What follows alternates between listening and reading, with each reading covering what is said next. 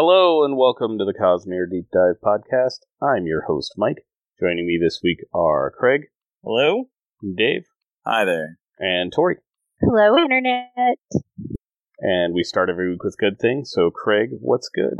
So, this was a former good thing of mine a few weeks ago, but I specifically want to call out a particular flavor of it. Uh, there's this protein drink that I like. It's just a, it's just milk, um, protein milk. I don't know, whatever. It's called Rockin' Protein. And, uh, the supermarkets around me actually carry it. So, uh, I really like it because it only has six grams of sugar and it tastes really good. It's like the, the lowest good tasting, lowest in sugar, but good tasting milk that you find. It's low in, I don't know if it's low in calories. Uh, let me, nah, calories are about one. But still, six, seven grams of sugar is pretty good. Anyway, they have a strawberry flavor, which, although I knew it existed, the supermarkets never carried it. And the supermarket near me finally picked it up. I'm like, yeah, I like strawberry milk. Pick some up. It is so good, guys. I like their chocolate, but the strawberry is just next level. But strawberry milk is just sugar, pink sugar That's milk. level. Rockin' protein, guys. It has 30 grams of protein, only 6 grams of sugar. It has 3 grams of fiber in it. Some good stuff. Okay, but is it actual strawberries or just flavored like strawberries? It's, Because you know, I'm only strawberry flavored milk. I'm only allergic to one thing in the world, and that would be strawberry. it's not real strawberry. It's the strawberry flavoring that they use and everything. I have to uh, check. And I could probably try it. Natural flavor. Are you Yeah. allergic to natural and artificial flavors, Tori, or just natural flavors? I don't know. I've never experimented. Because if it's natural flavors, then maybe there is like actual strawberry in it. Yeah, that's what I'm saying. Yeah, I, I but have to check. I don't have any on hand. experimenting with allergies can be not a great idea. Yeah, it's like, is today a good day to have hives? And the answer is almost never yes. Uh, Today, but maybe. on the topic of pink sugar milk, uh, that stuff's great. yep. Yeah. Uh, Also- so, you could just you could just put sugar and food coloring in your milk at home. I can finally confirm Animal Crossing's New Horizon is indeed a good thing. uh, so Dave, what's your good thing? I know a lot of people say this, but I'm gonna have to go with King Wenceslas. I mean, he was such a good king that they wrote a song about it. The dude that they I- made a Christmas song about. I can't fault you except that it's March. It's, Wait, it's good thing. Thing. Oh. Not, not good king. I thought he said good king. Okay, my bad. Uh, well, my good thing then is I'm going to take a page out of Craig's book here and recommend a game that I've only played for about an hour. And that game is called Pipe Push Paradise. It's like a block pushing puzzle game, but the pipes. Uh, the interesting thing is that you, we, it's like you have to connect pipes from one end of the board to the other, right? To Like keep the water flow going. Yeah, like, but Pipe Dream is more like of a Tetris game and not strictly a puzzle game, but this is more like block pushing, right? But the thing that's interesting about it is that you can only push things in two dimensions, but the pipes themselves can exist in three dimensions. So if you uh, if you push on an L-shaped pipe in a certain way, it'll actually stand up, and you can. That's the way that. That's like that's as far as I am in the game. That's the only option that you have of rotating pipes. So I was gonna say, can you actually rotate them? Uh, yes, you can. Only L-shaped pipes can you rotate by rolling them up on their end and then pushing them over in the opposite direction. So it changes the size of the pipes. It lets you. There's one level where you actually have to connect the pipes up in the air so that you can walk underneath the arch that they make. So uh, there's going to be a little bit more depth. I'm going to say probably. I'm not expecting it to be on the same level of complicated as Stephen Sausage Roll was, but it's still more complicated than your standard like Sokoban type game. Neat. Uh, so my good thing this week is the new Animal Crossing game. Picked it up Yay. yesterday, and I'm I'm working on getting my island all all fancified and getting rid of So these I can come visit. getting rid of these dumb apple trees because nobody likes the native fruit. You always want the exotic fruit. Whoa, whoa! I You- need some apples. Save you can some buy apples from the store. They're 400 bells. Calm down. I don't want to spend money. I want to shake a tree, What? That's what you sound like. dude. I left Sounds some of like my peach trees, and I'm planting new trees. I have all of the trees. Yeah, I'm I'm not cutting down any of the trees in my in my little starting central area yet because I already beat them with my crappy axe and they dropped all the wood they're going to drop for the day. I've decided that this will be a game that I will thoroughly enjoy watching other people play on Twitch. Dude, there's so many people streaming it right now too. And uh, a lot of people that I like and that I'm friends with are streaming it. You should stream it, Craig. I mean, Thought about it, but I'm also playing with my wife, and that means it's in the other room and not in my streaming setup area. so the first Animal Crossing game was the last one that I played, and it had basically infinite play value. Not replay value because you don't ever want to start over because you're you're building collections and stuff. Mhm. But um, I'm hoping that now that this is like the fifth generation of the series, there's just so much more to do. So looking forward Yeah, to that. Well, they A added buddy of crafting. mine- Crafting is new. a buddy of mine, Willard J. Bradley, has been streaming it, and I think he's probably played every Animal Crossing game. He's at least played a New Leaf, which was the most recent one before New Horizons. That's the new one, right? New Horizons. New Yes. Horizons is the new one, but I thought there was a mobile one that came out more recently. Uh, was. but We he, don't I guess, he was pretty into a New Leaf, and uh, he just he goes on about, oh, this is an improvement over a New Leaf. Oh, this is so much better than the old ones. So they really covered some of the holes that they needed to fix in the old ones and stuff. Like that. So yeah, so even for long-term Animal Crossing fans, there's stuff to look forward to. I don't know specifically because I also haven't played any of them since the first one. But yeah, it looks like a good game that I just don't want to get invested in. Yeah. Um, so as far as progress goes, I have already paid off my initial loan to Tom Nook, so he has upgraded my tent to a house, and now I owe him even more money. Thanks, Tom Nook. Did you did you do what I suggested and show him bugs and fish? Indeed, um, and I have turned in additional ones to um, Blathers. Yes, to Blathers, and the museum is getting built at some point. He says it's tomorrow, so I don't know exactly what that necessarily means in game terms. It might physically be tomorrow because this game does run on a real time clock. So Where is Uh, he keeping all the bugs if they don't have a museum yet? He you get he's capped. just he's just holding on to them. Most of mine are in my house. Like my house right now is just loaded up. Well, because I don't want to put them in storage. Because if I put them in storage, I might forget about them. So I want them like No. in my house, invisible. I'm laughing because if you go to the Animal Crossing subreddit, the meme is everyone is ready to bombard Blathers with all of their stuff. They have like 40 things ready to donate when he finally opens the museum. It's it's the meme, And well, I'm contributing to that because I and I am do laughing. have like a ton of stuff just just waiting. Right. I have like a dozen things in my house sitting out, like you said. They're sitting out. So it actually makes my house look fuller. Um, meanwhile, my wife has even more stuff. She collects more than I do, and she has a ton of things to donate still. Yep, I've got fish and bugs and fossils and a cot and a lamp in my house.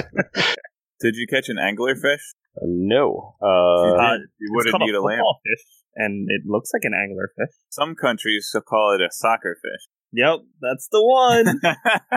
Freaking sea bass, though, all over this. Ugh. yeah, I've got I have caught about a billion sea bass so far. It's a problem because there's good fish that are big. Like you want those. You don't want a sea bass. and sea butterflies. Lots of sea butterflies, which are very pretty and I like them, but they're not worth much and they're super common and I would like to stop catching them, please. uh, so, Tori, what's your good thing this week? See, I was worried for a second because I lost my connection right in the middle of your Animal Crossing talk. And I was like, oh no, Mike's going to be like, Tori, what's your good thing? And I'm not going to be there because my connection just fell off and, and then it, it came back and you were still talking about Animal Crossing. So, as per usual, you missed nothing from from me talking. right, yes.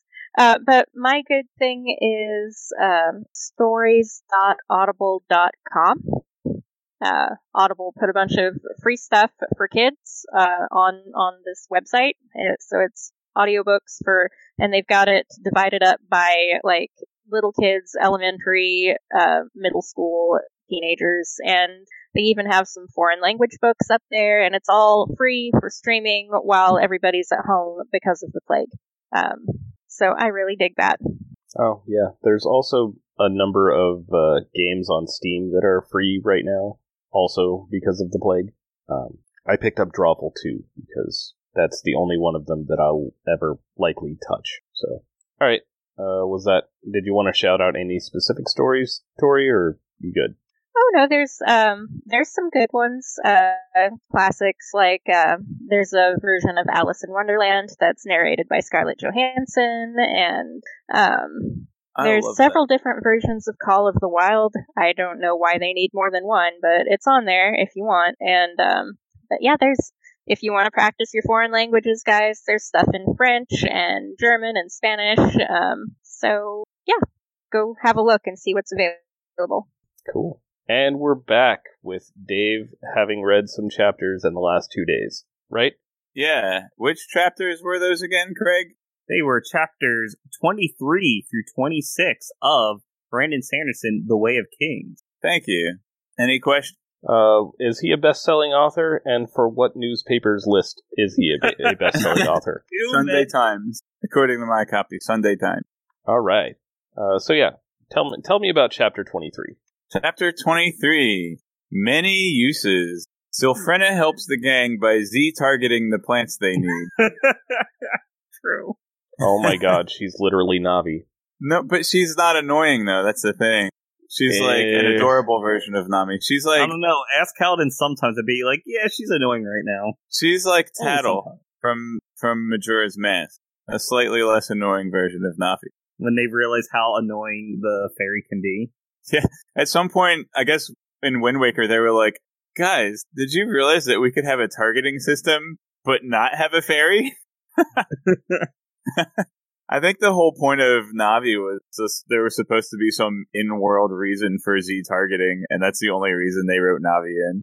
Well, they need a Wait. tutorial fairy to follow you around. Yeah, it's and this is you, it- it's in 3D. at the time it was kind of a new concept, so they had to Metroid introduce Prime it somehow. didn't- Metroid Prime is all targeting. All Z targeting. All the time. Metroid Prime didn't need an annoying NPC. It just needed a scan visor. but it was optional sometimes. All right. And So- like it had the best stuff in the game. Okay, continue. I'll stop. Yeah, it did also have a lot of flavor text. Really. Okay. Ba-ba-da-bow. So that's Sylphrena. Rotspren must be red because they complement gangrene. Oh, nice. Numuhukumakiakiaialunamor is a Numuhuku Makiaki I Illuminated. Do you smell what the Numuhuku Makiaki I Illunamore is cooking? Thank you for those. Thank you so much for those. well, do you?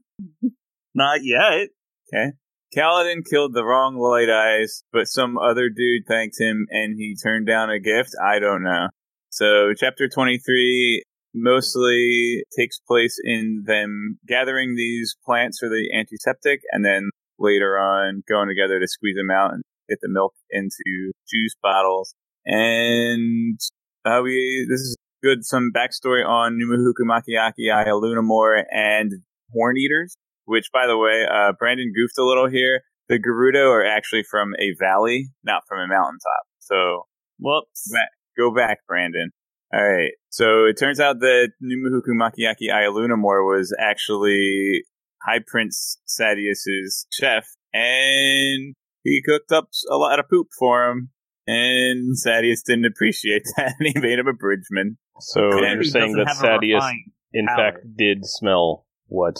And now I have to look it up because I can't remember how to pronounce it. Where did you put it? Hey, pro tip: you could just say rock. No, I'm doing this right. Numu Huku Makiaki Ayalunamore was cooking. Yes. And the funny thing about this is when I was a kid, I used to hang out with my little cousin and he was into wrestling, but I wasn't. And he would always like, you know, like kids always, always repeat what they hear on TV. And he would always be like, you smell what the rock is cooking? And I would say, yeah, it smells like crap. And here we literally have rock cooking crap. Uh, So that's probably the best possible catchphrase he could have gotten for The Rock from about that time of. WWE. okay. I don't know what else. He wasn't the he wasn't the can of whoop something guy, was he? No, Was a different guy. no, he had some other stuff going on though that would not have been appropriate for small children. Like from the Mummy. Yes. Anyway, keep going. So Numuhukumakiakiaialunamor was is basically a ho- horn eater nobleman, and he doesn't. They don't have the physical distinction of light eyes. In fact, they don't have shards. And one of their goals in coming down from the mountains is to uh, defeat, kill a shard bearer in the Alethi Kingdom.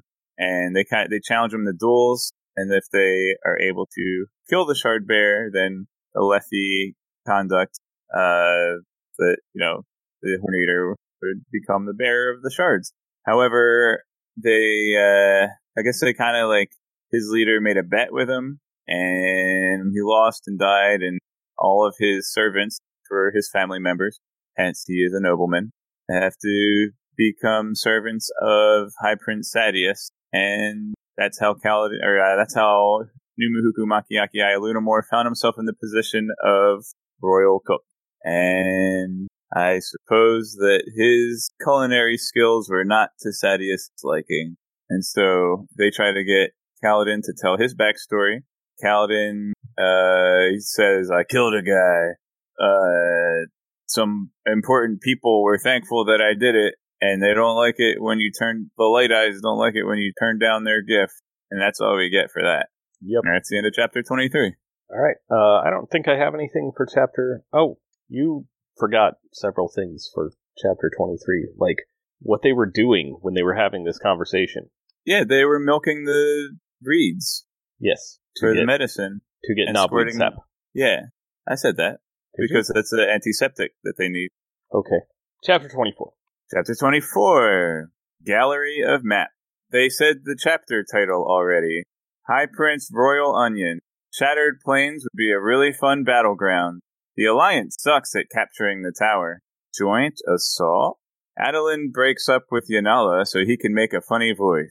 Hello! Come on, we need more Seinfeld references in this podcast. no? Alright. Don't look at me. I'd be able to if I had watched Seinfeld at all in the last, I don't know, decade. Snoopy I've never- Sadeas. Never watched Seinfeld.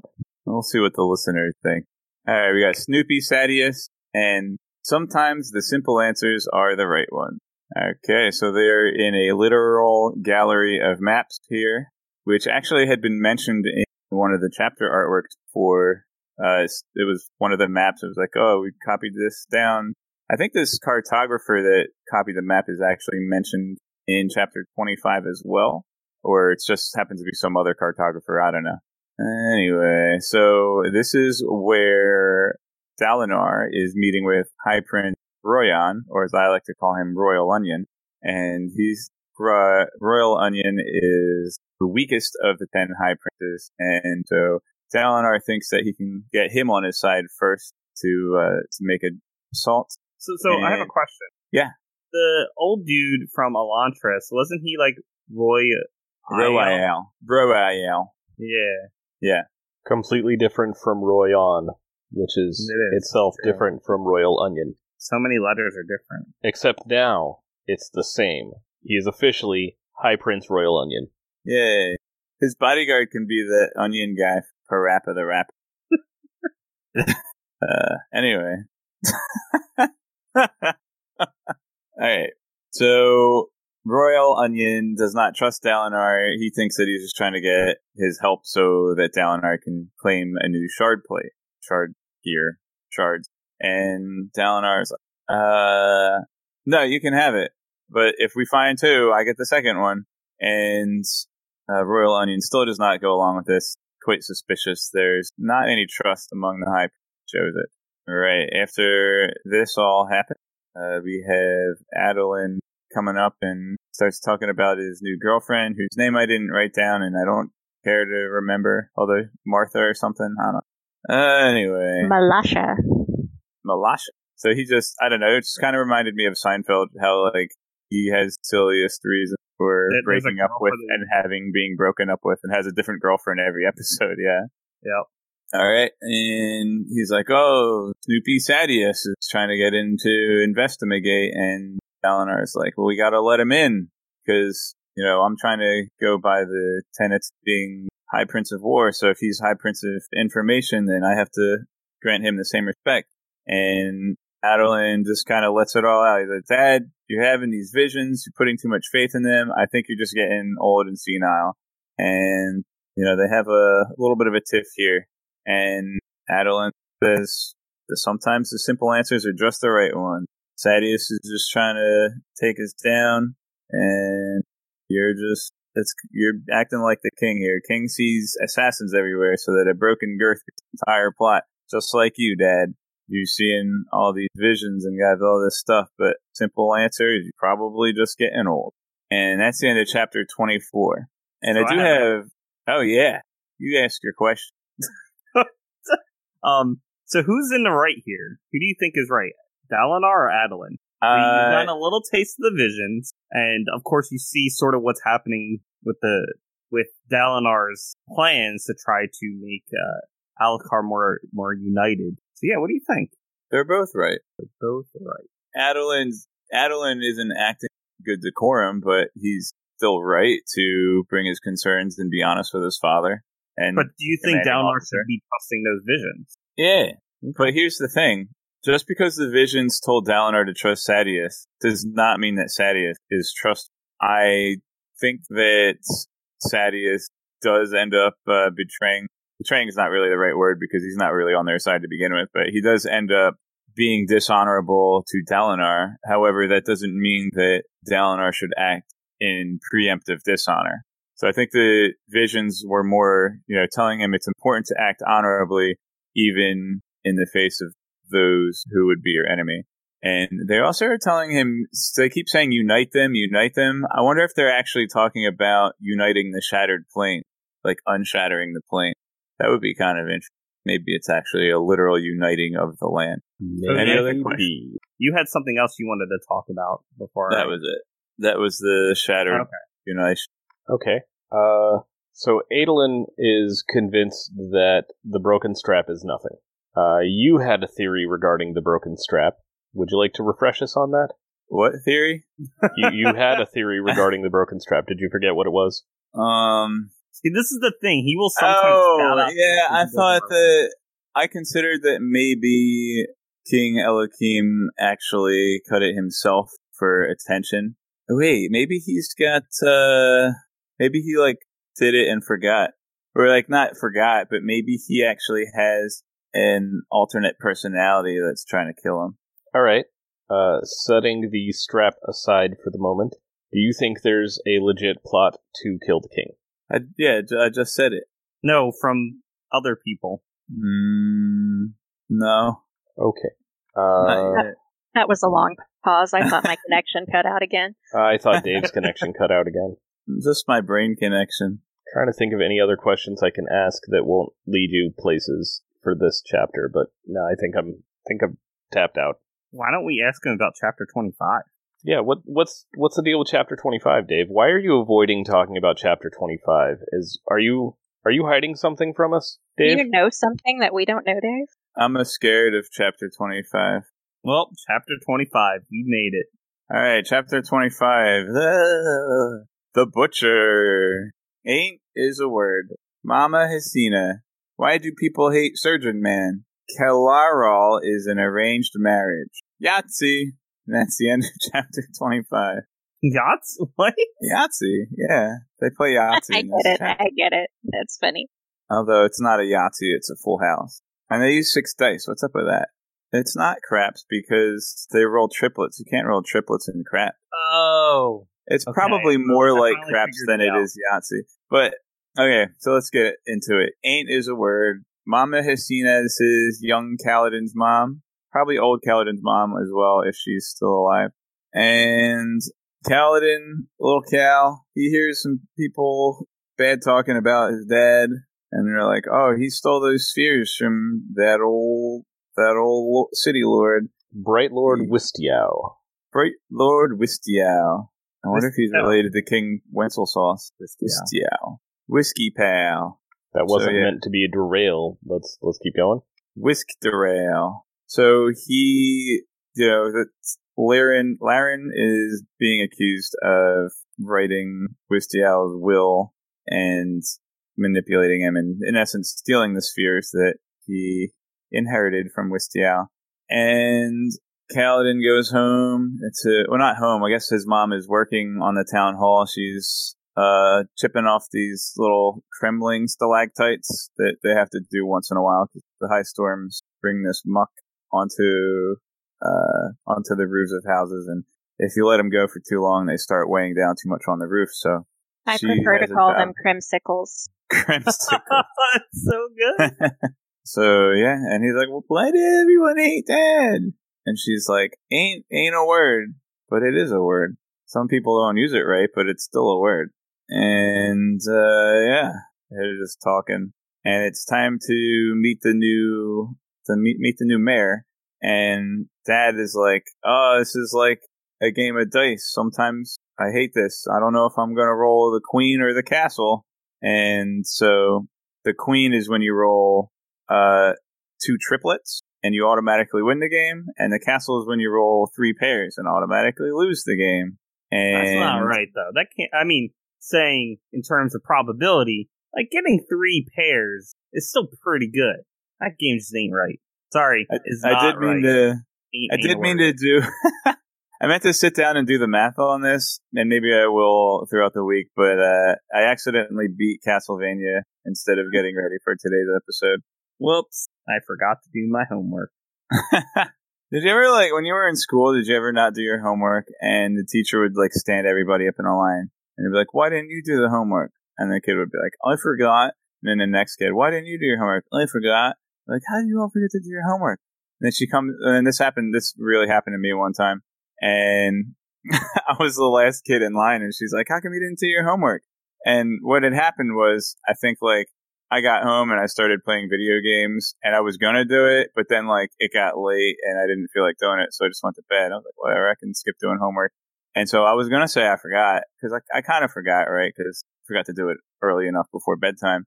And she, I saw these kids on the line, like, why don't you do that? Oh, they all forgot. And she was like so mad at them because they all said they forgot. I was like, well, that didn't work. I'm gonna try being honest. She comes up to me and she says, how come you didn't do your homework, Dave? And I said, I didn't feel like it. And she got so angry at me. Was you- these kids didn't forget to do their homework. They were probably all playing Castlevania also. like, what the heck? In this I mean- scenario, I'm I'm envisioning like a bunch of seven year olds and current day fully grown adult Dave. So I will say, Sylphrena appreciates your honesty. Yeah. And I, I realize this doesn't help now, but there was no right answer for, for that There really scenario. There you just had a teacher being mad at you. It was gonna happen regardless. I could have said it was too hard and I couldn't figure it out, but she wouldn't have believed that. Like He's too smart for his own good. the right answer in that scenario was to have done your homework already. So, you know, Hmm, that ship Maybe I sailed. could have said that.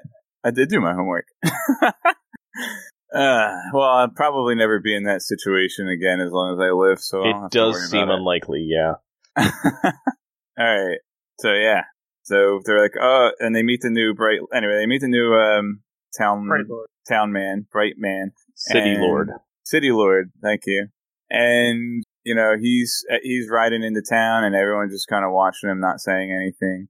And you know, La- Lirin, he's like he wants to be the the nice guy to come and greet the new mayor, and he's like, ah, bright lord Roshone, and Roshone's like, who dares talk to me? And Lirin's like, I'm Lirin, city surgeon. And Roshone's like, uh, you're the one that let the other guy die. It's your fault. I have to come to this trembling town. And so, did he roll the queen or did he roll?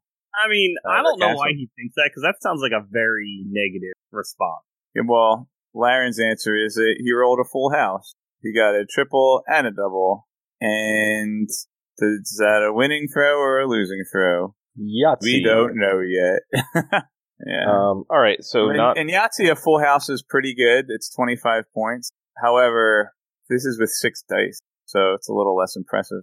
I mean, isn't there six dice because you have two three of a kinds? Oh, oh, Yeah. oh, you're saying this game is with? Yeah, in Yahtzee, you only use five dice, but in Got in well, King of Queen. Tokyo uses six dice and it has Yahtzee rules. So King of Yeah, I was gonna Tokyo. say, I've played a number of games that have like you can get one of each. Like the Yahtzee is one through six with all dice. So I've played that's great. fake Yahtzee. I played Zombie Dice. True, true. Zombie Dice is an excellent game to play when you're too drunk to play anything else. All you have to do is be able to remember a number for a couple of minutes. That's more like Skunk, right? Not familiar with Skunk. Uh, Skunk is a dice game where you just keep rolling and adding up your points until you roll a one and lose all your points, or you can stop Similar. when you want. yeah, something that, like that. sounds extremely similar. Yeah. Um, all right. So, are you done with your recap of this chapter, chapter twenty-five? Yeah, It wasn't so bad. Okay. So before we get to chapter 26, I would like to bring you up to speed on the Don and Non systems. Uh, so these are of these are the ranking systems. These are the the caste systems. Uh, in Non is what they call bread in India. It is. Uh, so Don D A H N is for light eyes. Uh, there are ten ranks, which you could have guessed. Uh, same deal with non, except it's for dark eyes, and there are ten ranks. Uh, at the lower ranks, you generally have a lot more option to like rise. Um, but at higher ranks, things are very, very stratified, and it's extremely difficult to um, improve yourself from there. So for Gotta Don, learn chart, dude. Easy. But non non doesn't rise because it's unleavened bread. womp womp womp. So I have to say, when I first read Way of Kings and found out about the non and don system, I was super excited because at the time I was practicing martial arts, and I'm like, this is like the same thing, which I think is part of um where brain Keto, right? right, sure. Um, That's what you did, Aikido. yeah, I did. Well, sure. That is looked down upon from other martial arts, but yes, I did practice. Well, Um, well, Mike can cut this out if you're embarrassed. I'm not. I'm not. It's fine. I'm Um, gonna so leave it in even if he is embarrassed. they- the black Welcome to my world. Black belts. I mean, again, this applies to a number of different martial arts, but they have a system of Dan from first through tenth Dan. Um, what? Is it Dan or Don? Probably Don. Look, it was years ago. I don't remember how to pronounce anything. But Mike said it five minutes ago. no, I'm, ta- I'm talking about in the real world. There's the ranks are called Dan or Don. One of the pronunciations correct. Donatello does machine. I don't know why you're surprised that. Craig can't pronounce things. So yeah, so it was really cool. I'm like, hey, this is a, a real a real world parallel that he pulled in. It's like you have these rankings, and technically the the rankings before you get black belt also have a name. And I'm not going to try to pronounce this word because I don't remember, but it's it's K Y U with a little squiggly over the U. So however you say that, that's those are the pre black belt ranks, and they go from highest to lowest. It's the first of that, and then you get your black belt and your first dan, so on. It's like Cool. old school Stratego where the lower numbers outrank the higher numbers. Unlike the mer- versions of Stratego from the 90s onward where the higher numbers are the more powerful ranks. Anyway, the point is, I thought it was pretty cool, and when they start, he started describing it in terms of light eyes and dark eyes, I'm like, oh, okay, that makes sense. I can see where people are ranked. While we're talking about light eyesness, I just, real quick, on Numuhukumakiakiaialunamor, I noticed that toward the end of his name, there's like a Luna in there, like moon. So I wonder if actually his, the part of his name, the Aya Lunamore, after the apostrophe, is actually in reference to his nobility. That's all. Forgot to mention that. All right, back to my explanation of Don and Non. Ten minutes later, Mm. Do you ever have non pizza? chapter twenty-six. Wait, I thought you wanted to talk more. I sure did. So you were saying that it's easier to go from, say, 10th non to 9th non than it is to go from second non to first non. Uh, correct. Okay, so for Don, which is what I what I want to get into first, the first Don is the king and his heir, and that's it. So in in any of the Vorin kingdoms, of which there are five, there are at most two people of first Don. So in this case, King Elhokar and his son, whose name we don't know yet, or you don't know yet. We have seen it later, but I don't remember it. Uh, second Dawn is uh, all of the High Princes and their heirs. Um, Navani, uh, Elhokar's wife, uh, those are all second Dawn. And then third Dawn is um, very high ranking military officials, um, people like Renarin, who are the non inheriting children of very, very highly ranked people.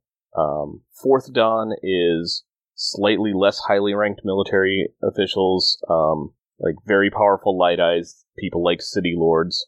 Uh, Or like the guys that were in charge of the cavalry or getting the bowmen together, they would be fourth non. Don. potentially. Um, Okay. All shard bearers are minimum fourth dan. Um, you cannot be lower than fourth dan as a shard bearer. Um, Hmm. You can be higher, like Dalinar and Adolin, uh, but you can't be lower.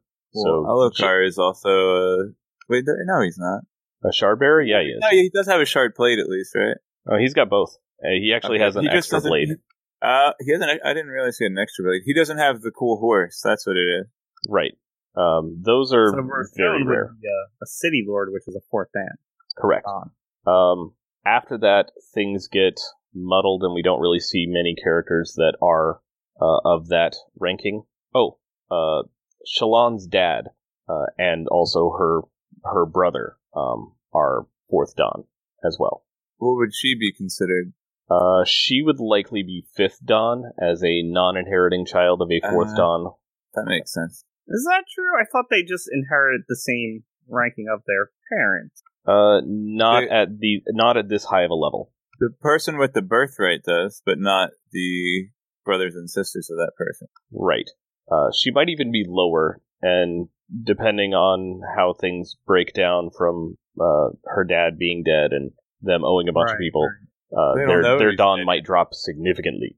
Um, but the the next bit of this I want to talk about are what are called tenors. Uh, these are tenth dawn light eyes, so they are the lowest ranked light eyes. Uh, basically, they're just people doing jobs that that happen to have light eyes, so they they have like a slightly higher spot in society, but they still have to, you know, do work and do jobs. Um, so yeah, ra- rising as a light eyes is more difficult. Uh, the primary means of of right of gaining dawn is through the military. Like if you serve long enough, you can get up to a high enough rank to bring your dawn up. Um, among dark eyes, it's the non system, and this one is a little bit fuzzier. So we don't get a ton of examples of uh, of people of various nons amongst the dark eyes. Uh, we really just get so there's the huntmaster um, from the from the hunt that went so badly back in chapter 13, chapters 12 and 13, I think. Uh, he is a first non, uh, meaning that he's a dark eyes who was already a very high non, has a an important or crucial job, uh, and is serving in the military. So like the the primary means of of increasing even among dark eyes is joining the military, except among dark eyes, you get an immediate jump just by joining up and then serving out your term and retiring basically gets you gets you bumped up one rank and that passes down to your children. So, a question: I, If you have the physical feature of light eyes, you're automatically Don, I assume. Yes. And if you have dark eyes as the physical characteristic, you're automatically non. Okay, Correct. so that's one of young Kal's concerns was that uh, if he were to marry La- Laral?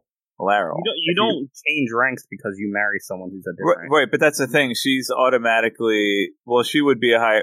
If they had kids together, then his kids, if they were born with light eyes, would be a Don, and therefore They would outrank immediately him. outrank him, yes. Yeah. Yeah. So that, and that was like. But it's not his. guaranteed that any children they have would be light eyes. Right. He said that they could have both, possibly. because Right. genetics. Uh, there's also, in at least one example that Is we get to see, eyedness? A uh, uh, someone with one light eye and one dark eye. Oh. Is light eyedness uh, dominant or recessive? I don't even genetically know how to speaking. rank them. Yeah, we we don't actually know, uh, and it's likely that the people on Roshar also don't know because interbreeding between light eyes and dark eyes is super duper rare. Well, they don't like. for, Uh, they don't Yeah, like let- science. for the Alethi kingdoms, we don't know. For the But Vorin kingdoms, right? The Horn Well, if- Eaters, they might know. But if light eyes is a dominant trait, then two light eyes could have a kid, and that kid be a dark eye, because possibly.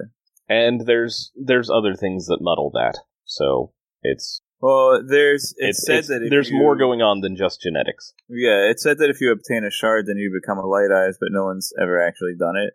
Like, or at least hasn't. I'm sure people have done it, but not recently enough for it to be recorded. Um, there's a couple of of like confirmed cases in the past several hundred years. Yeah. Um, but yeah. So um, at in the non-system, um, the higher ranked you are, the more rights you have. uh, as a dark-eyed citizen. So, like as as a second non, um, Lirin and Kaladin have the right to travel as one of the things they can do. Like if their city lord sucks, they can just leave if they want to. Mm. Um, That's why it's kind of like because they mentioned that uh, Lirin could actually just move to another town where he actually would get paid, but he would rather stay here and work pro bono, pro pro bonum, pro bonum, pro bono. pro bono, which is different from pro bono, which is just paying the dude from YouTube. Um, yeah, presumably the lower, like the lower non you are, the fewer rights you have. Like, um, if you're like maybe tenth or 9th non, and this isn't on the copper mine, so I I actually don't know. I'm just guessing here, but like if you're low enough non, you wouldn't have the right to travel. So whatever town you're in, you're you're basically a serf at that point. Um, so no matter how bad things get, you're you're not allowed to leave. Um, but That's surf with an E, right? Yes, um, but yeah, joining the military is is the the best way to um, raise your non as a Dark Eyes, and assuming that you don't uh, get turned into a slave uh, once once you serve your or die. That's the other thing. Uh, assuming you don't do either of those two things, once you serve out your term, uh, you can come back and you're one higher non, and that will pass on to your children. Uh, slaves are not part of the non or don system. Um, most slaves are dark eyes, and they basically don't count as people anymore. Uh, and then for light eyed slaves, the only examples that I know of are Ardents, who are property, are slaves, kind of get to do their own thing though. Uh, but if they choose to leave the Ardentia, then they become 10th Dawn. Do people join the Ardentia by choice? Yes. Because that one guy did. Yeah, uh, joining the Ardentia is a completely voluntary thing. But then at that, upon joining, you become property. Correct. Again, you're you're property in the sense that somebody of of like a very high rank has to um like is responsible for making sure you have everything you need, and then you are then responsible for taking care of all of that person's people uh, in a in a spiritual sense. Um, but yeah, Yeah. so yeah, most of this isn't really um isn't really laid out. We just get bits and pieces throughout the books. So thought I'd take a minute and just just spread it all out so you have a better understanding of what's happening. So if you have any questions, now's the time. Otherwise, chapter twenty six. Chapter 26 Stillness. 17th Shard? Story time. Parshendi are nearby. Adolin, yay. Grr, Sadeas. Anticip- anticipation spren, look like those wacky inflatable flailing tube guys. Rip Thrill. Are Parshendi not human? How do Shard Blade work? Parshendi Shard Bearer. Are Parshendi from the origin of storms? Alright, chapter 26. So, Dalinar has, isn't talking to Adolin, and everybody knows it, that they had a little fight. He's hanging out with Renarin, and, you know, he has already gone to two of the High Princes to try to formulate a joint assault, but both been down. Oh yeah, in the epigraph, there's a 17th shard mentioned, and you guys told me there were only 16. Uh, that's correct, and I'm willing to explain all of that if you'd like to know about it. I think it's pretty self-explanatory. All Is it- Then Well, yeah, I'm going to need you to explain shard. it to me because I am very curious as to what your understanding of this is. The Dragon Man wants to make a 17th shard. No. Incorrect. Hang on. Let's read read it again. Go back. Bookmarks at the end of the yon chapter. Chapter 20 comes after. Alright. You're friends of the 17th shard, I suspect. These, these are people are chasing the dude what wrote the letter. Correct. Or whoever it is. Um, So, so if you really So- think that, then you should be able to infer what the 17th shard is based on what you've read so far in this book. if I re- Not in the epigraphs. I can't spell it out any more than that. Oh, is it, um, is it Dolican Man and Timo? Yep. There's a group of people that call themselves the 17th Shard, um, which is named after the forums for Cosmere discussion. Um, Oh, I thought they were the Cosmere llama, llamas or something. uh, no, Brandon himself is Mistborn Llama on some things. I don't remember what exactly, but some stuff he is, his login is Mistborn Llama. Llama. Uh, So that makes me think that Hoid is the guy that wrote the letter, actually. 'Cause There were definitely those guys chasing Hoid. You have nailed it. Congratulations. Yeah, Uh, you figured it out. I'm not any more or less fulfilled than before I knew that. that is kind of cool. But yeah, uh, those those three at the Pure Lake were hunting for Hoid. They are members of a group called the Seventeenth Shard. You now know approximately as much about this as we do. So essentially, they're a group of world hoppers, but we don't know what they're up to or why. Galladon, that's his name. And Demoux. D-Malks. Demoux. Captain Demoux on duty. So, yeah, right. so so continuing with the epigraph then, did you have any other questions about it? Like we got different you got a different name as well in chapter twenty three. Rayse, who were Rafoing and Bavadin. Who we are also Rafoing, but we are. different I just want him to ask about it. Oh, what was, who was Bavadin? races bud. Ah, Not quite. Maybe frenemies. I don't know. We don't really get much on their on their relationship. I, I wouldn't say they're friends or buddies, but they're working not towards similar purposes and willing to work with each other for those purposes. yeah, they have a Frenemies An easy with alliance. benefits. Like Bowser and Mario in Mario RPG. sure. for a given value of yeah.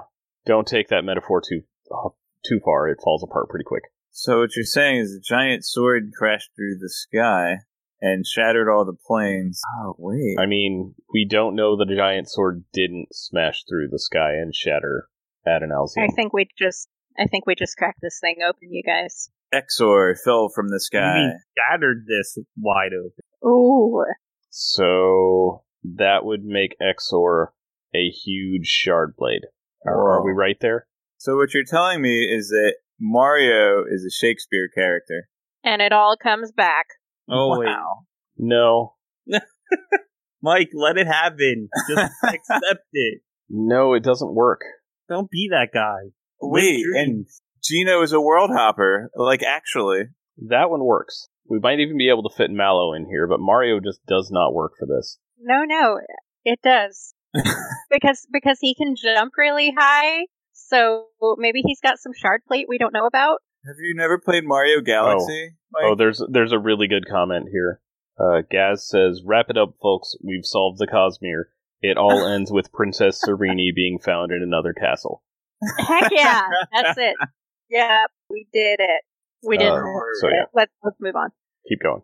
All right, so chapter 26 proper. Uh, so Dalinar and uh, Renarin are listening to a reading of The Way of Kings, and Dalinar is thinking about the accusations that uh, Adolin has made against him, and he's uh, considering these things when the trumpet sounds alerting a chrysalis has appeared on a nearby plateau, and the Parshendi are already in position to take it and Dalinar has the best position of the High Prince war camps to get there. So he's like, "We need this. Adolin needs this, and my people need this so that they can have confidence in me again." And you know, he meets up meets up with Adolin. They're like, "Oh, should we get Adolin?" And Dalinar's like, "Yeah, dude." And so they get him, and they get together. And Adolin's like, "I said what I had." Or no, Dalinar says to him first. He says, "You said what you had to say," and Adolin says. I'm not sorry I said it, but I am sorry in the way that I said it. And they make up and they hug. And then Sadeas shows up. This is a different visit from his initial investigation, and he's he's a jerk. So he wants to interview all of the soldiers while they are about to go to this battle, and that's a pretty terrible thing to do, if you ask me. So you've got these anticipation sprints. Everybody's nervous and excited to go into battle because they haven't done it in a really long time.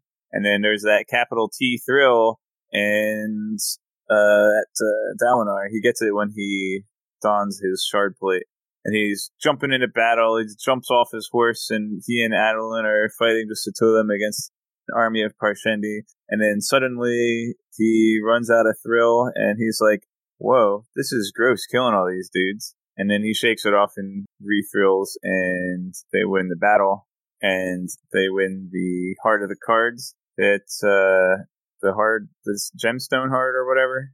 Heart, The gem heart. Gem heart. That's right. Hearthstone is the town Kaladin. Gem heart, and they win. Yay! Hooray!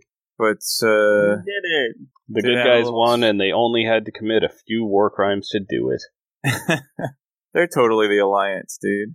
Well, the funny thing is, so if you my copy, it's page four eighteen. It's right toward the end of chapter twenty six. It says like after uh, Dalinar's looking over the battlefield after they've won. He says there were bodies all around it. Some human, others Parshendi. So like they're not human. Correct. Are they orcs? No, they're Parshendi. Gotcha. There are a few Alright. other names that apply, but you don't know them yet, so I'm not going to tell. If you want to picture in your head orcs, then we can't stop you.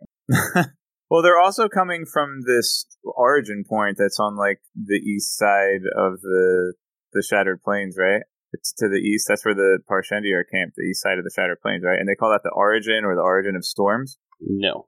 So it's like the dark portal, right? The origin of No. the storms is to the east, but it's over the water.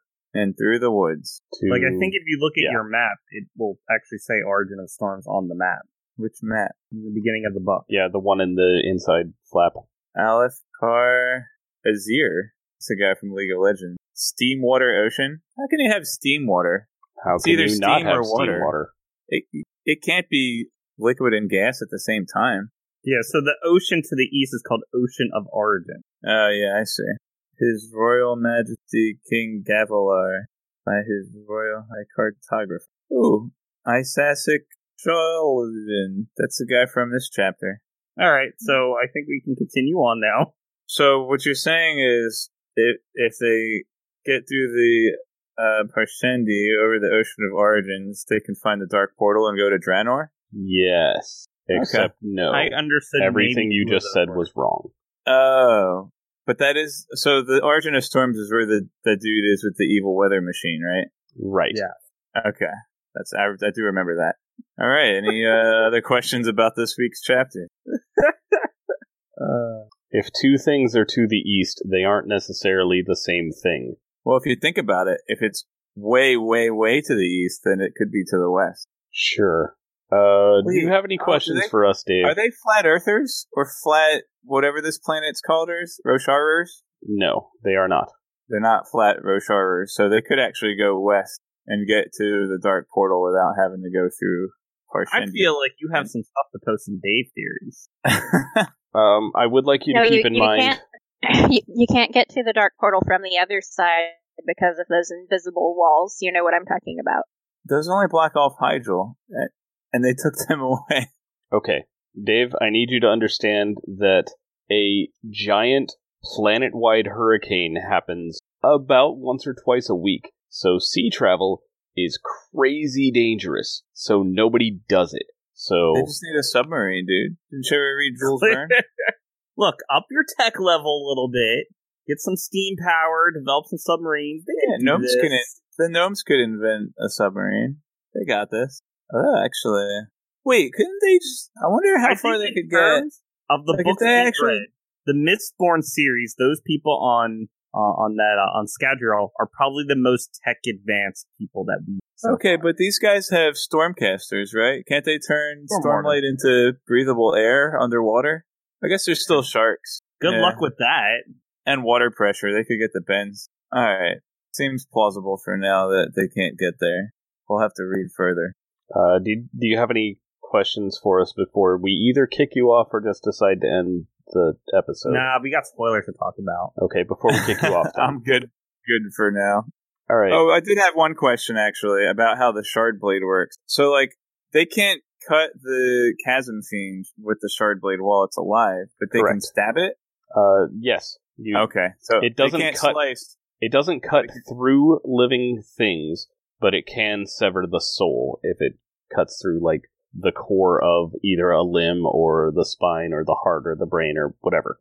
I'm curious if if you cut Right. something twice after the soul's been severed, does it then break apart? But the th- but the thing is still alive. You know, the main thing. So you slash a leg, and then you go back and try to slash a toe of the leg. Then just you can fall? cut the toe off. Yes. All right, listen. Adolin worked efficiently using his sharp blade with care to shave off a section of the outside of the chrysalis, which I guess is not alive, so he can cut the chrysalis. Fine. Right. It's kind of a layer of creme. Uh, Right. It would it would be like taking a shard blade to cut off someone's fingernail. Okay, but now read this part. Then he expertly plunged it in, killing the pupating creature. Oh, into the. Oh, but. Oh, he cut away the. Yeah, he cut away the Section. shell so he could actually like get his arm in there. So when he says plunged it in, he mean they mean plunging it into the chrysalis, not into the chasm fiend. So he just he plunges it into the chrysalis just deep enough to to kill Uh, the chasm fiend inside the his pupating. chasm. Okay, but he's not plunging it into the chasm fiend. It's when it says plunged it in, it means into the chrysalis. I guess. Okay. The thing Yeah, inside the chrysalis is a chasm fiend. I don't know what you're. When I first read it, I read expertly plunged it in, meaning he plunged it into the flesh of the chasm fiend. But I think plunged it in means into the chrysalis and just just touching the chasm fiend to kill it. no. That's not how that works. You you have to get it into like the core of uh, a vital organ or the spine or or something else along those lines. But that's my problem with this: is that how can they breach the the skin or the exoskeleton or whatever to reach the organ? Like, how can you actually kill someone with a shard plate if it can't? If you can't reach the heart without going through a layer of skin and It's not and flesh, blocking right? it. The shard blade can just pass through, man. I'm not to believe that based on every other time they talk about using a sharp blade to It doesn't cut, stuff. but it does pass through. Yeah, go back and look at some of those Uh, fight scenes again. All right, I got you. So it's a lightsaber. I mean, basically, yeah. It's a lightsaber that doesn't cut anything that's living, It, but it, it's a lightsaber that you have to okay. use twice. It's a twice saber. okay, I get it now. So they can't they can't like cut the flesh, but the flesh also doesn't block the blade from going to the internal organ. Correct. Okay, yeah, I get it now. And also, I need you to picture this scene with Adolin just like half his body covered in goop. Done. Because he probably reached in like shoulder deep to, to get the right spot. And then reached in again to pull the gem heart out. Neat. Like, he looks like he just went through a real nasty round of double dare. That's why the girls love him. So, alright, go away. We have spoilers to talk, apparently. Bye, Dave. Okay, bye. Dave's gone, play the thing. Go. I thought you had spoilers to talk about, Mike, or did you just have general stuff? Uh, I mean, I, the big thing I wanted to talk about was the Non and Don stuff. And I did. So this is stuff sort of from uh that I should have covered last episode, but because I didn't read it at the time, I didn't know. But uh specifically talking about Dalinar's vision, they fight something that's called a Midnight Essence, and the Midnight Essence, like when I first read, it, I'm like, what are these things? But then doing a little bit of research, we actually see them again in Oathbringer because they're created by one of the Unmade, The Midnight Mother. ship here, who they fight in in uh. Urithiru. Yep, that place. And Look, you Shallan, know, you're- Shallan takes it on. She does because Be- Yeah, because Light light, weaving is apparently the opposite of of her. the opposite of, Of- the friend. Of yeah, of the unmade, which yeah. sort of leans even more into my these are the corrupted spren of the uh of the- of the Oh, honor blades thing. Okay. Anyway, the point is, we actually do see them. They're they're spren. The midnight essences are a type of evil spren that is made by the one of the unmade, and that's sort of they can pop up outside of a desolation, but it's usually a sign that because you know the unmade they're they're getting ready, they're ramping up, preparing for a desolation, which we have seen in this book as well because we have the thrill, um, we have the the death shiver things, the death rattles, yeah. Moala. death rattles. Um, and eventually we're going to see more of the unmade in Oathbringer. So you can see that they're ramping up for a desolation. Of course, we're ramping up for the true desolation. The heart of the revel might actually already be in um what's the main city of Alethkar? Kholinar? I, I don't remember. Yeah. Anyway, yeah, that's The- happening. the heart of the revel might already be there. We're not I'm not super Okay. sure, but the timeline might work out. I bet it is. I'm betting it is. Oh, I do have I do have a spoiler thing. Uh hey real quick, how how long do you think these visions that Dalinar is having have been happening to people? I think they've been happening for a while because they, they happened to Gavilar six plus years ago. Right. How far before that do you think? I feel like he's Like- been pushing this for a while. Have th- has this been happening to one person at a time since Honor died?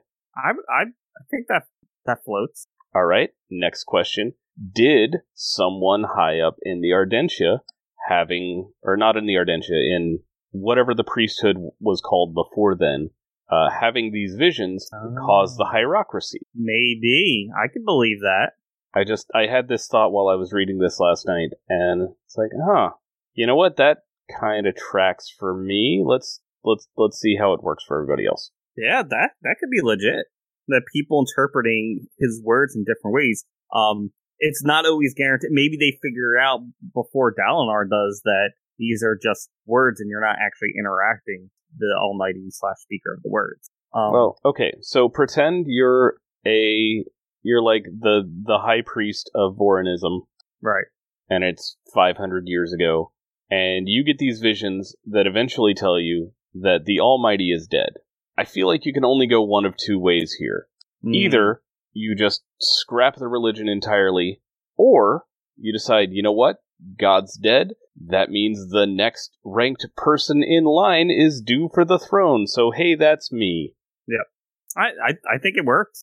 All right, Tori, would you like to weigh in here? Yay or nay? I think that sounds logical. Okie doke. Uh, there you go. One listeners at home, approved Mike Theory. I would like to get some feedback on this. If you've got if you've got some counter arguments here, uh, throw them my way, if you could, please. So Hopefully Uh, via our Discord. That's going to be the best way to get a hold of me. in the spoiler section in particular, because Dave can't know any of them. Yes. Um, please, please be careful of spoilers in our Discord. We haven't had any issues yet. Uh, everybody's been very chill, but yes. Ooh, I just thought of a reason that uh, the Revel is not yet active in the capital. It's because Navani was able to leave. Wow. Like, if she was that close to the Queen and was helping out, then surely she would have been sucked in, right? So then you might think it showed too up like right after she left? Could be. Because one of the first things she says when when we're introduced to her is that she's confident that Aesudan is just fine back in Kholinar and is running things great. So maybe they need time to ramp up, though. Just like the Knights Radiant essentially need time to start ramping up. When they know Desolation's about to happen, it doesn't just, they're not on. Although the Thrill is sort of just on, maybe not. Um, but continuing with the Unmade and the Thrill, we do get to see in this uh, most recent chapter that every time Dalinar thinks about the words that are spoken to him, um, that's when the thrill dies, and that is totally the influence I, I assume of the Stormfather kicking him out of the thrill.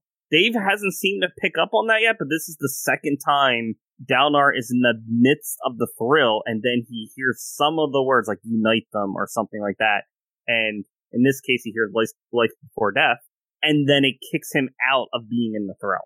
And almost kills him. Sure, but you know that's Like that was a really bad time to suddenly have a conscience show up. Well, well, thankfully, eventually Dalinar just stops experiencing the thrill in general. So at least that he doesn't get kicked out in the middle of a battle or whatever the heck is happening. Well, I don't know that he does much battling from here out.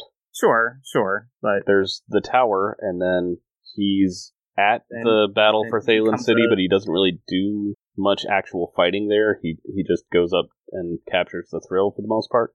sure. Well, he does some battling in Oathbringer. That's what you're saying, right? Yeah, at Thaylen City. Yeah. Um. Anyway, point is, there's the correlation there. Thrill. He hears the words unthrill. Yeah, yeah, that's a good catch. and I haven't really wanted to ask Dave. Dave has noticed capital T Thrill, but I haven't asked him anything about it because I sort of want to let him just figure things out. I'm not sure if he thinks it's a good thing or a bad thing. Um, they just describe it as very like personal. Like you don't usually discuss with other people when you thrill. Well, it's. I mean, their belief of it is that it's basically the Alethi superpower that makes them so good at fighting. Yeah, and it's basically because the Spren knows the Alethi like to fight, and it totally loves making this happen. I still like that the the thrill spread isn't. He's not evil. He just loves fighting, and he loves Right, yeah. he loves helping people. Also love fighting. Yep. He's a bit like Nightblood. Yep. So Maybe- I I could definitely see tenth unmade. I could definitely see them like getting what is the the thrill unmade called? What's its name? Uh, I just looked it up. Crap, don't have it. Nope, don't have it. Okay, we'll call him George. Um, I can totally I like see. it. Call I can totally see Team Nerg- Team Radiant. wait. What Let me pronounce this right. Nergao. Nergale? Yeah, that. Anyway, uh, George. Uh, yeah, I can totally see Team Radiant like bringing them over to their side. Nerd George. It would be interesting because they do tend to fight a little better with him. So if they Uh. can actually use him, and I feel like there's there's potential precedent because there is that one uh, of the unmade, the one that corrupts other Spren, who did totally try to give Shallan that warning. okay. Words of Radiance in chapter the interlude fourteen, a Taravangian chapter. They do describe uh, George, and he is described as an ancient evil spren. Nerd George. But he's not evil. We we get Okay, I'm just saying he's described as such by, I believe. I don't actually. I don't know. who He's not evil. He just I likes in one of the evil clips. things. He's just he's super enthusiastic about fighting. He loves helping other people also be thu- enthusiastic about fighting. He's the best possible person at the game store. Okay? He's he's not the the oh, gatekeeping d bag. He he's the guy who's like, "Oh, you should check out Pandemic. It's really fun. It does this and this and this, and if you're looking for that, and it takes, you know, it's 3 to 4 players and it takes about an hour per session and it's great." I'm not 100% convinced. I think he might be a little hard to work with. He's enthusiastic and he helps you also be enthusiastic. All right, all right, all right. So, okay, that's what I wanted to talk about the visions of Thrill, and I think there was one other thing I wanted to discuss in a sec to pull it together. Is it dinner? Because that's sort of my next thing. Well, if you let me find it, that can. Also, I'm pretty. I had my Um, dinner while we were recording. Just muted my mic and Matt grilled burgers. They were delicious. We did get a little, good. a little bit of Teft.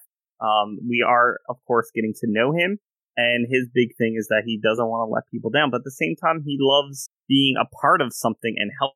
So, Teft is an interesting character, and I, I especially like to pay attention to him now since we know he eventually becomes a, Knight- a Knight Radiant himself. Um, uh, I would also like to point out his sort of speech patterns, in that he Yeah. always swears by the heralds, um, because Mm. he was raised to uh, worship the heralds, which is weird in Vorinism. Yeah, Good point. But yeah, good he he always swears by the heralds, like various herald names and swearing. But uh, what I want to pay special attention to is with Kaladin in his uh, background chapter. His big thing, like in chapter 20, when he's trying to save the girl and he can't do it, like that is his big thing that continues to exist for three books so far, and why he couldn't say the most recent words in Oathbringer. He can't accept losing people. It's just not possible. And chapter 20, as early as chapter 20 of Way of Kings, we already see Kaladin cannot accept the loss of someone he's trying to save. Like, that is his thing. He's questioning how his father says you just have to learn how to accept it.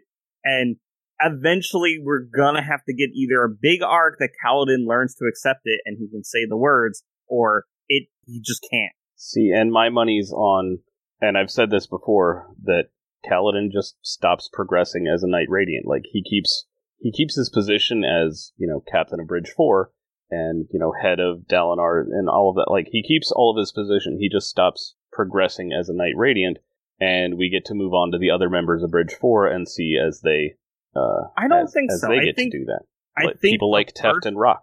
the and the five Lopen. books, the first five books of Stormlight Archives, that's Kaladin is good. His arc is that he'll eventually grow and be able to accept the losses and advance as a full Knight Radiant. I, I believe it'll eventually happen. It's just that it's not going to happen quickly and might even take until the fifth book. That is my theory. I also like Gaz's theory. Well, which is that Cal dies Oh, in book that- four or five, unable to progress, but finally giving his life instead of his men slash followers. I don't know. I'd be a little upset if Cal dies. If Uh, Cal I mean, dies, we riot. if if it happens, it's happening in book five. It's not happening in book four. Uh, we're not. We just lost Elhokar in book three. Pretty much everybody's safe in book four, I think. Oh, we might lose somebody. That's optimistic of you, Mike. We're we're to- we got we gotta get some death. Deaths are pulling, pouring in now. We got full blown battle. Things are happening. Um, and of course, in these chapters that Dave just read, we get we finally get to meet Navani, and she's totally flirting with Dalinar from the very beginning. She's gonna have to learn to accept it. Oh, I had I had another theory that came up when I was reading last night, uh, which is depending on how Stormlight ends, uh, I only see it ending in three potential ways. The first is Odium straight up wins. He's free of the Roshar system and just goes tearing through the rest of the Cosmere. Now, is this all the first five books, or no, this is 10 after book 10. Okay. Uh, the second is that good guys win, Rayse is killed, Odium shard is splintered, nobody takes it. Hmm. I find this one unlikely Okay. because we're we're getting rid of like the major villain of of the Cosmere, and it I don't We think it's going to happen here. Sure, but that's autonomy has always seemed secondary to me. Anyway, third, Rayse gets killed. Someone else takes up the shard of Odium who doesn't have a personal stake or the knowledge of Odium or the knowledge of Rayse to like shatter other shards. So cultivation gets to live because that was very much, you know, Rayse slash Odium's personal vendetta. Uh, what if it's Moash? What if Moash gets to be the new Moash Odium? becomes the next ruin. Odium. Oh, Not I ruin. like that. Way worse than ruin. Odium. That would be, and and well, Rayse is al- already described as a pretty despisable person, and he picked up the shard. I feel like if someone like Moash picks it up or someone similar, it's just more of the same. Imagine if we get someone who is a decent person who picks up the shard. So you're you're you're seeking a more tragic angle for all this. yes, maybe. What I, if- I don't actually. What if I, what I if believe what if we might- picks it up? Right, Kaladin. Uh, I believe we might see Odium released at the end of book five from the system, and the last five books of Stormlight Archives is basically how do we get out of Roshar and try to contain Odium again. I feel something big's going to happen at the end of book five, enough See- that we have a time gap. I feel like there's timeline issues with that because if if Odium were free at the end of book five, then we have some issues with like Mistborn era two or era three, depending on when Stormlight actually happens in comparison to them. Well, it seems like autonomy is being set up as the main villain for the Mistborn universe.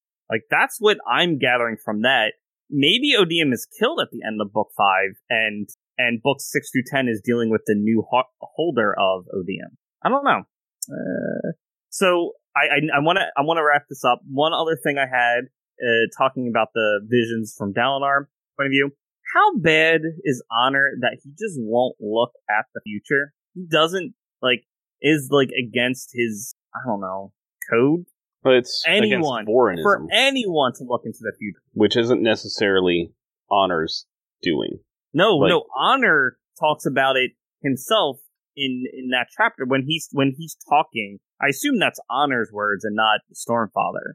Um, the he, he he's talking about how you're not supposed to look to the future. You're only supposed to look at the past. Like Honor refuses. Cultivation will totally do some future looking, as we've seen time and again. But Honor refuses to, and I feel like that's part of why Honor didn't do so well against Odium because he just will not look at the future. I mean, when you're dealing with shards, you got to do some future looking, as we've seen in Preservation versus Ruin. strictly speaking, uh, I think Honor did the best that anyone ever has against Odium. Uh, I think Cultivation's doing a better job against Odium. Uh, Cultivation is winning hide and seek champion. Honor Honor actually trapped him somewhere for a long time. I mean, I think it's a combination of Honor and Cultivation that are gonna get through and maybe be able to handle Odium, as we've seen what's happening with Dalinar.